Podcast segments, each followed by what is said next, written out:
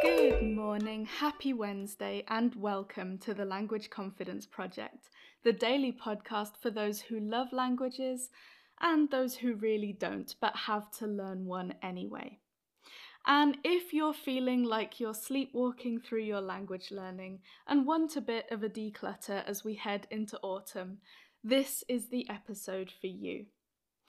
Now, we are naturally habit forming creatures, and I don't know about you, but sometimes I have these moments where I'm living my life and I just suddenly look up and realize I'm doing most of my day on autopilot. And that can lead to this real sense of dissatisfaction, that feeling that every day I'm just going through the motions. And the thing with language learning is, quite often, we evolve faster than our routines. The things we instilled as habits several months or years ago, we might even have put a lot of effort into making them habits, might not be serving us now at our current language level or with goals that have shifted a bit. There might be things that we do because they felt sensible a while back, but now we've filled our language time with so many sensible things that we've got no time to experiment or be creative. Or maybe we're just ready to try something new. So today I want to give you a huge permission slip to step off that language treadmill, to get all your language learning activities in front of you and really look at what you do and why see what's worth keeping, and if there's anything else you would like to bring in.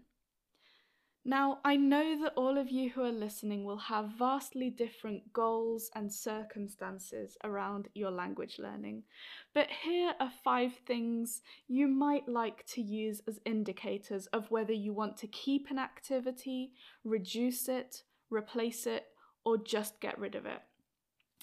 Number one, if it takes a long time to get yourself started doing the thing compared with what you get out of it, maybe don't do it anymore. The thing is, if you find that you're really struggling to motivate yourself, it might be trying to tell you something. It might be the routine that needs to change, and it might be the activity, but look into it, play around, See what makes you come alive when you think about learning your language. Number two, if you're doing it because it's habit or you've got a streak going, pause, evaluate.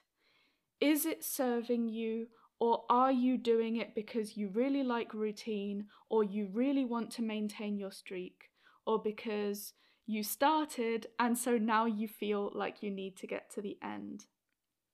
Because remember, your real goal here is the result you want. It's not 100% attendance to a thing that isn't serving you. Number three, if it's difficult to organise, for example, a language exchange with someone really busy or flighty, or something you have to travel miles to get to but you don't get much out of it, is it worth the time and effort that you're putting in? Number four, if you're finding it really stressful or uncomfortable, it might be worth looking for other options to achieve the same thing. Language learning is naturally going to push you out of your comfort zone if you've never done it before, but it should never feel like a huge leap into the abyss. We're going to talk about this in more detail tomorrow, but if the gap feels really big between where you are now and where you want to be, that doesn't mean you need to make a massive leap. That means you need to create stepping stones to bridge the gap. And number five, if the thing doesn't actually use a lot of language for the time it takes, pause. For example, an art project in which you paint and then carefully calligraph a single sentence in your new language, or a studygram where the notes are beautiful but you've spent hours curating a single page. If it makes you happy, absolutely do it. but be clear with yourself about what you're doing it for. You're doing it as an act of creativity, of joy, of self care or self expression. And so, absolutely do it for that. But if you are looking for the most efficient way to move the needle in your language learning, it's probably not the way forward. And finally, having considered everything that you're already doing, is there anything missing from your regular routine that you'd love to make time for in your language learning? Is there any way you can shift things around or use space you've made just now to do just a tiny bit of that thing on a regular basis?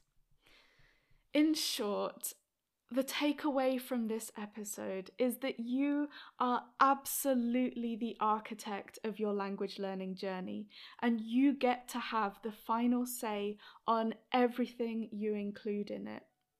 So don't sleepwalk through your language learning routine. Never stop checking what you're getting out of the things you're investing your time, energy, and money in. Don't be afraid to sift through, see what still fits, and let go of what doesn't anymore. Let your routines evolve with you. Have a wonderful Wednesday, and I will see you tomorrow.